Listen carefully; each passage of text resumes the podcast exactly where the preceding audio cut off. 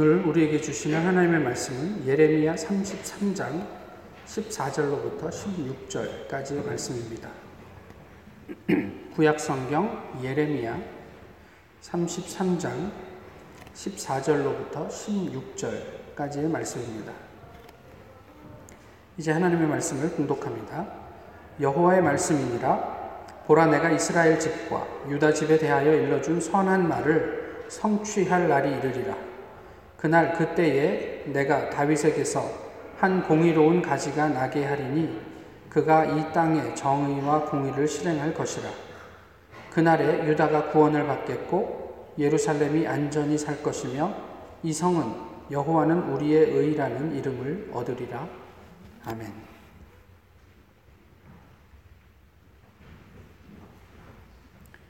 역사를 잊은 민족에게는 미래가 없다. 누가 한 말인지 아십니까? 어, 한국에는 더러 단재 신채호 선생이 한 말이라고 어, 말씀하시는 분들이 있는데 실은 윈스턴 처칠이 한 말로 알려져 있습니다. 사실 비슷한 말들이 몇 더 있습니다. 그 과거를 기억하지 못하는 사람은 그것을 반복할 뿐이다. 철학자 조지 산타야나의 말이고요. 또 미국의 작가인 데이비드 맥컬로우는 과거를 잊은 국가는 기억을 잃은 사람보다 나을 게 없다. 이렇게 이야기를 했습니다.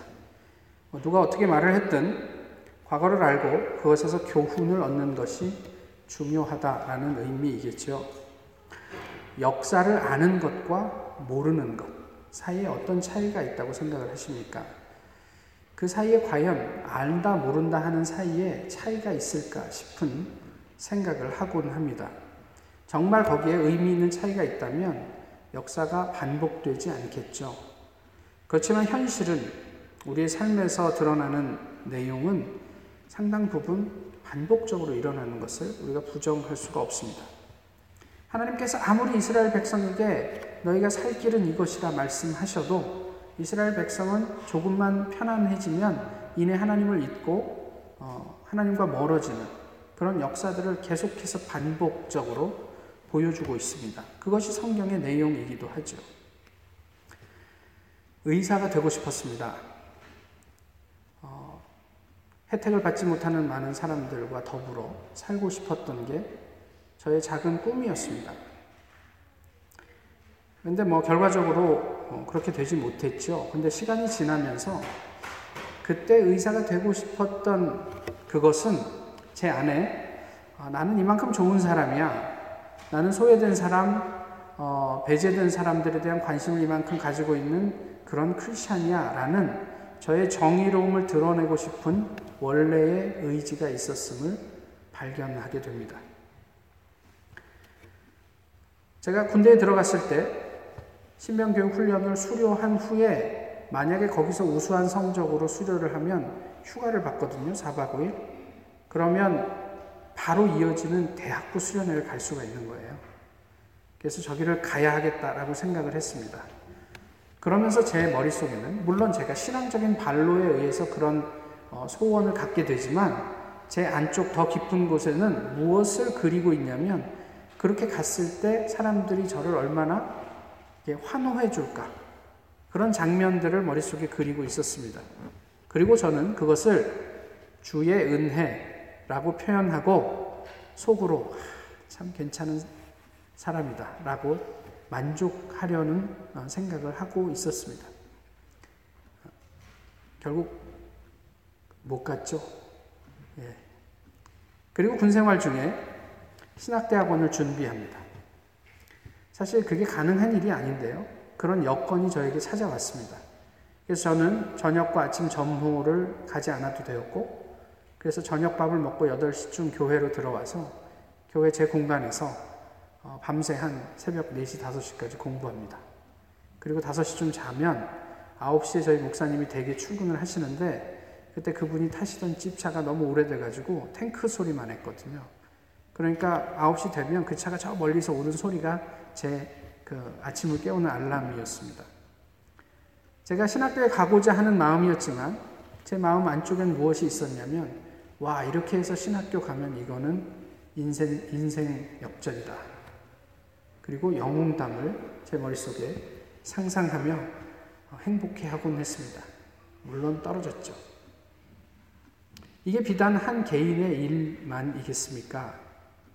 왜 저는 짧은 시간이지만 하나님을 이용해서 나를 드러내려는 일을 반복적으로 생각하고 고민을 하고 있었을까? 어떻게 생각을 하십니까? 지금은 어떻게 됐을 거라고 생각을 하세요? 제가 지난 주간 한 주 동안의 새벽 기도를 이렇게 좀 묵상한 것을 돌아보면서 살펴보니까 아, 제 안에 여전히 저를 드러내고 싶은 마음이 있는 거예요. 그냥 제 속으로 그런 생각을 해봅니다. 왜 이럴까? 하나님과의 관계 앞에서 저희가 이성은, 저의 이성은 분명 하나님에게 집중하자는데 제 심연 깊은 곳에 있는 본성은 끊임없이 하나, 사람이 목마릅니다. 그래서 사람들이 인정해주면 좋고, 사람들이 뭐, 이렇게 지지해주면 좋고, 이런 것들을 끊임없이 추구하는 모습들을 보게 되죠. 대림절 첫 주입니다.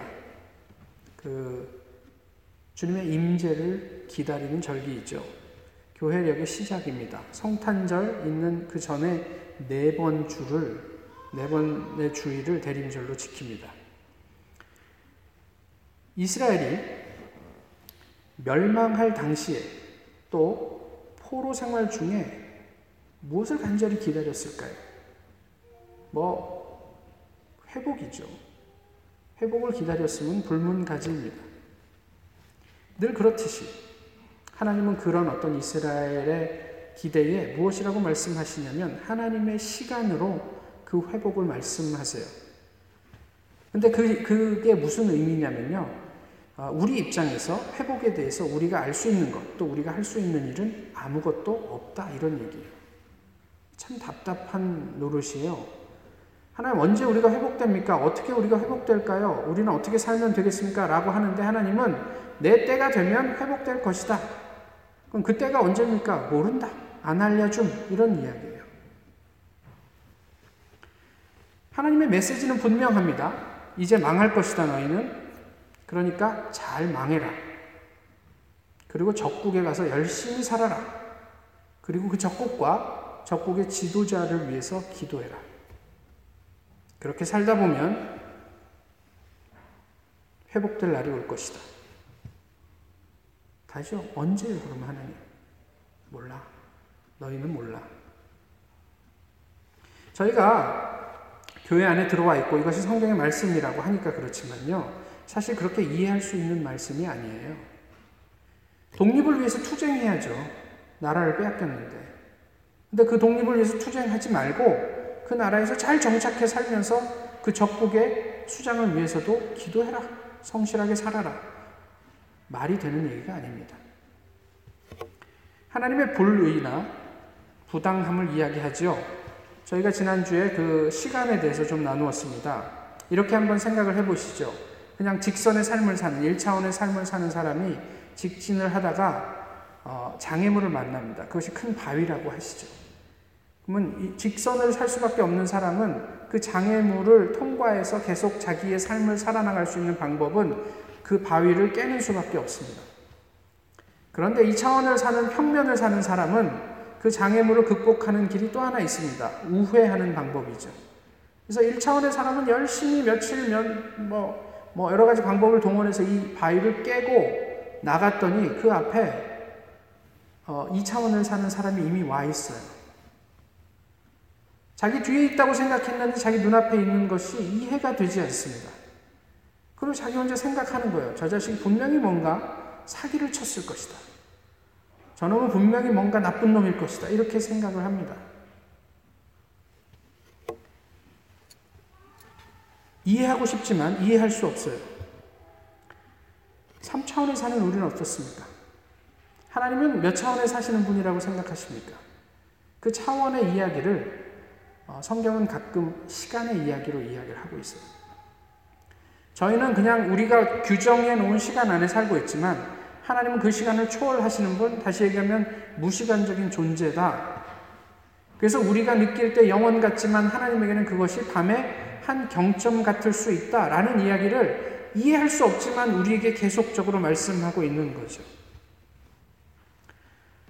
항로를 어떻게 결정하는지 아십니까? 만약에 예를 들어서 어, 시카고에서 인천을 간다. 그러면 지구가 구잖아요. 그러면 시카고에서 인천까지의 가장 짧은 길을 지구로 관통하게 일, 일직선으로 연결합니다. 그리고 그 위를 연결하는 구면의 가장 짧은 길이 항로가 됩니다. 그래서 어, LA에서 출발을 한 비행기는요, 뭐 이렇게 직선으로 이렇게 태평양을 가로질러서 한국을 가는 게 아니고 북쪽으로 올라와서 시애틀, 저쪽 알래스카를 거쳐서 북쪽을 경유해서 이제 한국으로 넘어가죠. 여기서 가면 여기도 마찬가지입니다. 약 비스듬하게 북쪽으로 올라가서 저쪽 그 해서 때로는 중국으로 가고요. 때로는 일본 쪽을 통과해서 가기도 합니다. 저희가 비행기에 앉아 있으면서 요즘은 다 화면으로 그 경로를 보기 때문에 지난번에 갈 땐 분명히 중국 쪽으로 돌아서 인천에 들어갔는데 이번에는 왜 일본으로 가지? 근데 그것은 뭐 바람의 방향이나 여러 가지 어떤 조건들에 의해서 조금씩 변화하게 되어 있습니다.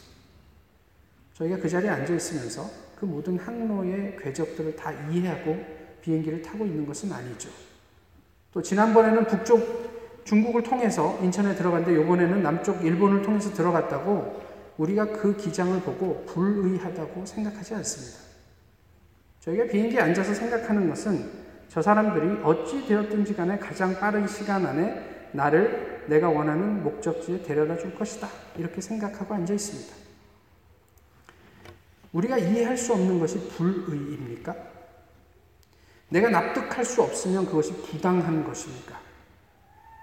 꼭 그렇지는 않잖아요.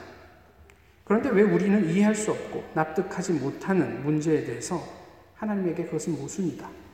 당신은 불의하다. 당신은 부당하다. 이것은 부당한 처사다.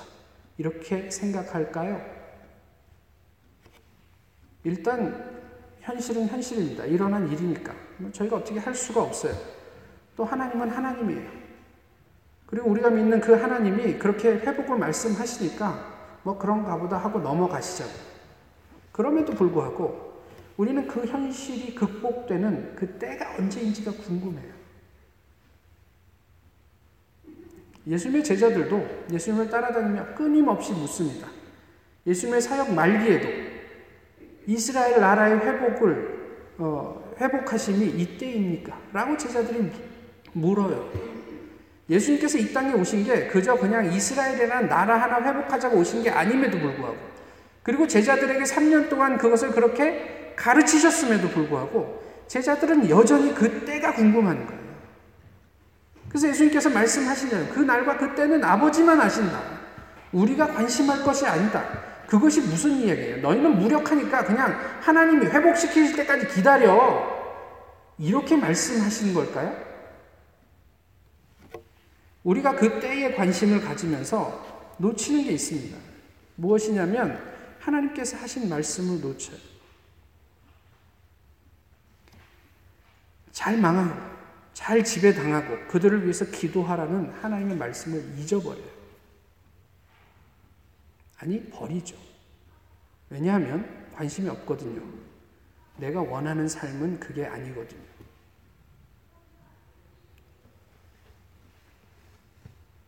오늘 본문은 오늘을 사는 우리에게 예수님의 재림을 기대하게 하는 어, 내용입니다. 그런데 본문을 보시면요. 주어가 나입니다. 내가 이렇게 할 것이다. 하나님이죠. 그 때와 방법은 우리가 결정하는 게 아니고 하나님께서 결정하신다. 이 얘기를 하는 거예요. 우리는 무엇을 그 안에서 기대할 수 있을까요? 내가 원하는 때, 내가 익숙한 방법으로 하나님을 좌지우지할 수 있을까요? 그렇진 않죠. 철저하게 하나님 주도적인 일이기 때문에 그렇습니다. 그러면 우리가 사는 곳이 여호와의 의라고 불리게 되는 때가 온다. 언제요?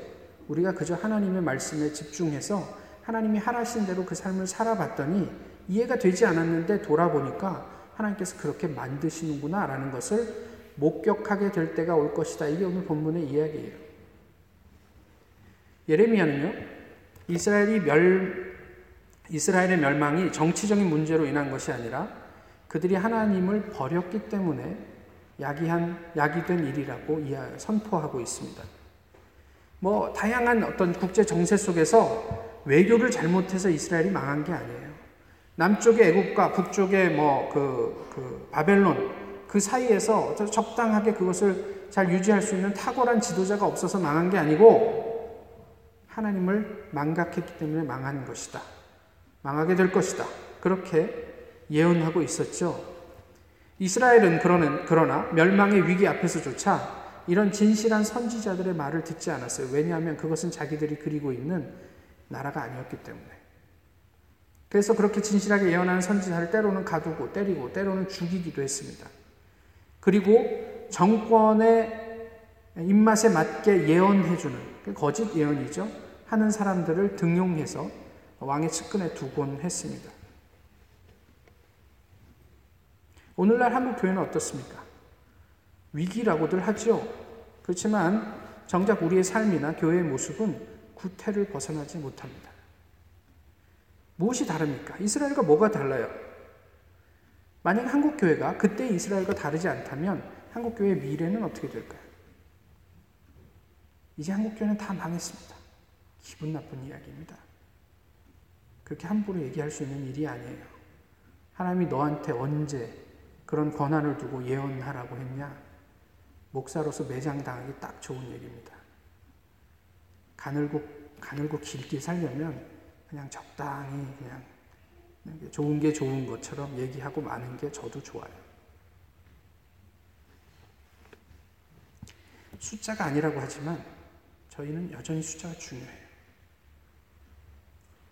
천하보다 귀한 한 영혼에 대한 진지한 고민보다는 나를 돋보이게 할 것이 무엇인지 그것을 찾아 구색 맞추기에 급급합니다.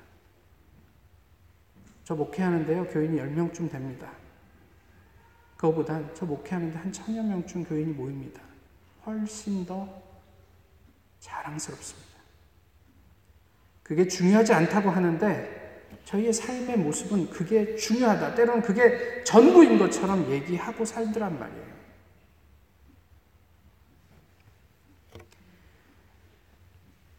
필요하면 하나님께서 채우신다고 하지만 그것을 잘 알고 그것에 동의합니다. 그렇지만 우리는 여전히 컨트롤 존을 벗어나지 못해요. 그래서 넉넉한 재정이 있어야 안심이 돼요.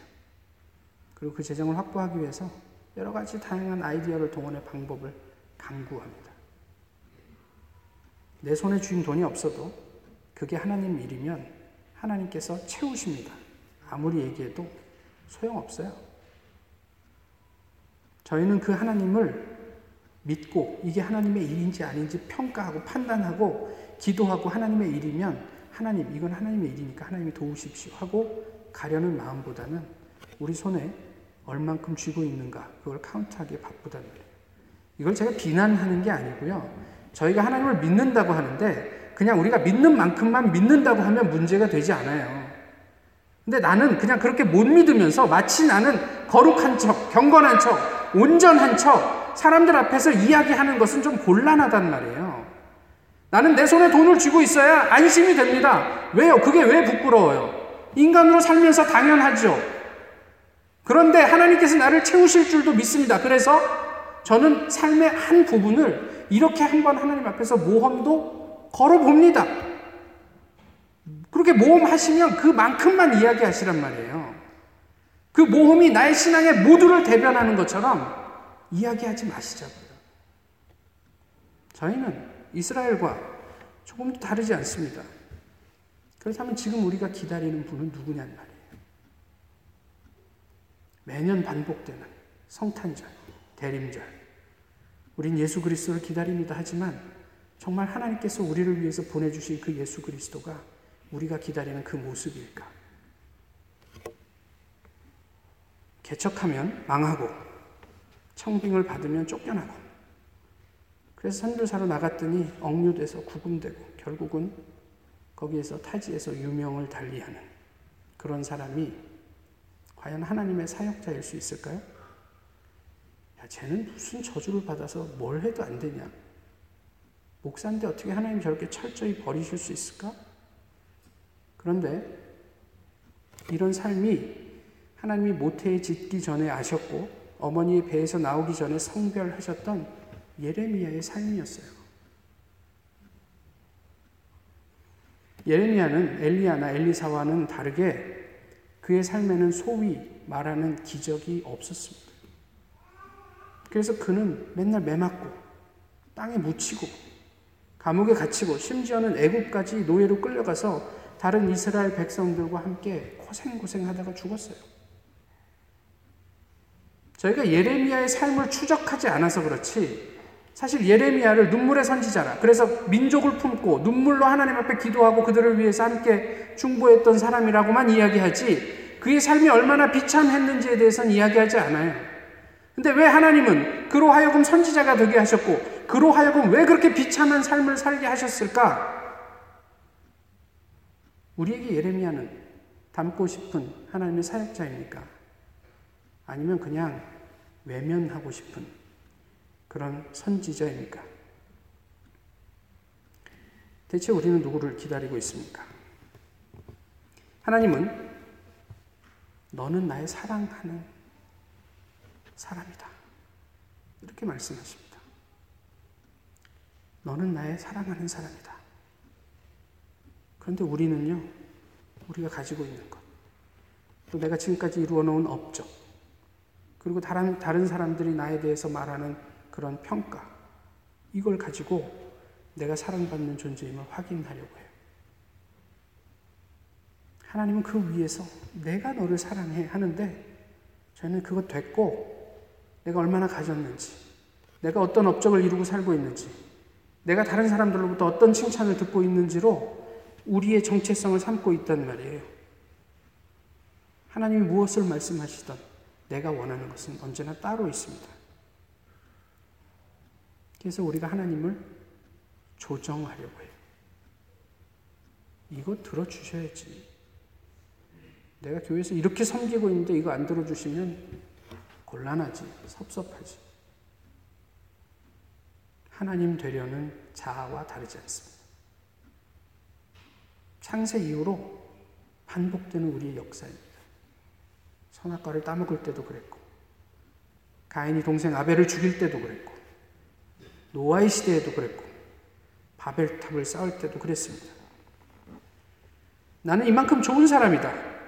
우리는 선을 행하는 그 순간에도 나를 드러내려고 합니다.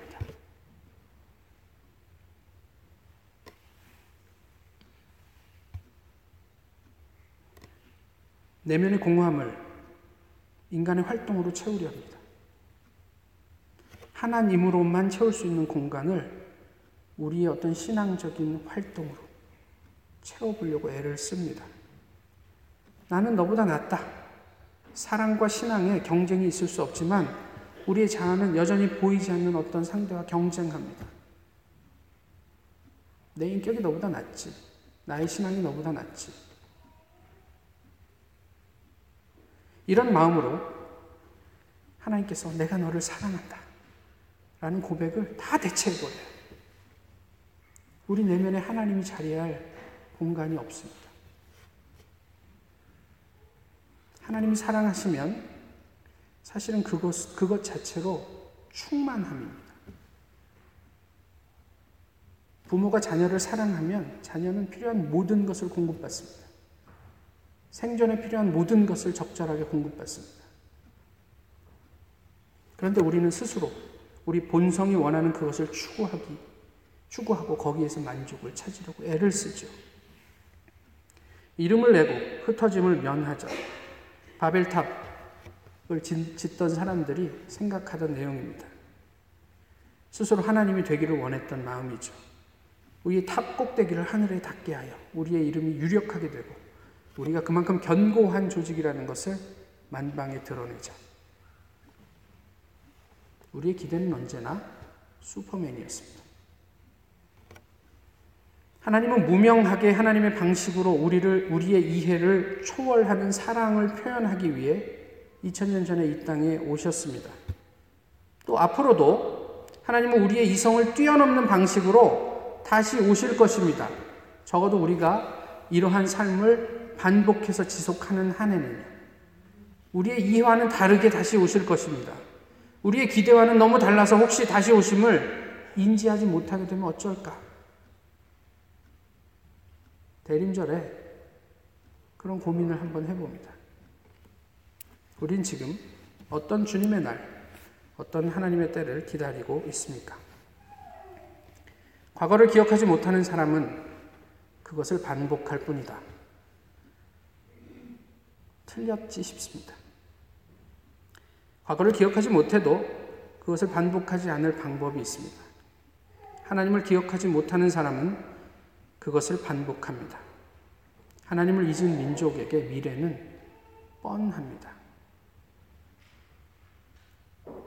내가 너를 모태에, 모태에 짓기 전에 너를 알았고, 내가 배에서 나오기 전에 너를 성별하였고, 예레미야 1장 5절에 하나님께서 예레미야를 어떻게 알고 계시는지를 말씀해 주시는 대목이에요. 우리 자녀들을 향한, 또 우리 자신을 향한, 또 우리 교회를 향한 하나님의 섭리가 분명히 있습니다. 태초부터 우리를 성별하신 그분, 우리를 통해 이 세상 가운데 이루어 가시고 싶은 비전이 하나님에겐 분명히 있습니다. 그것을 성취하실 그 날을 우리는 어떻게 기다리고 있습니까? 하나님께서 허락하실 정의와 공의를 실행할 그분을 어떻게 기대하고 있습니까? 모든 일을 이루실 하나님을 기대하고 기다리시기 바랍니다. 그분이 우리를 구원하시고 안전하게 살게 하실 거예요. 우리가 추구하는 것으로 우리가 안전해지는 게 아니고, 우리가 가지고 있는 것으로 우리가 구원받는 게 아니고, 하나님께서 그 길을 내실 것입니다. 사람들은 우리의 터전, 다시 말하면 우리의 가족과 우리의 교회의 공동체를 여호와의 의라고 부를 것입니다. 초대교회 때 교인들을 향해 교회 밖에 믿지 않는 사람들이 저들은 그리스도인이라 라고 불렀던 것처럼 하나님의 온전히 하나님을 기다리는 예수 그리스도를 기대하는 그 사람들의 삶을 통해 많은 사람들이 우리로 저들은 천상 하나님의 의로운 백성이구나 라고 부르게 될 것입니다. 하나님께서 나게 하실 한 공의로운 가지를 믿음으로 성실하게 기다리는 2018년 대림절이 되기를 소망합니다. 기도하겠습니다. 귀하신 주님, 오늘도 여전히 주님 앞에 저희가 모이게 하시고 하나님을 예배하게 하시고 또 말씀을 통해 하나님을 한 번 더 고민하게 하시니 감사합니다. 사람의 말이 아닌 하나님의 말씀 안에 저희가 깊이 들어가 묵상하게 하시고 그 안에서 저희 각자에게 들려주시는 하나님의 음성에 귀를 기울이며 저희 평생에 하나님을 기억하고 그 말씀을 따르는 주님의 백성 되게 하옵소서.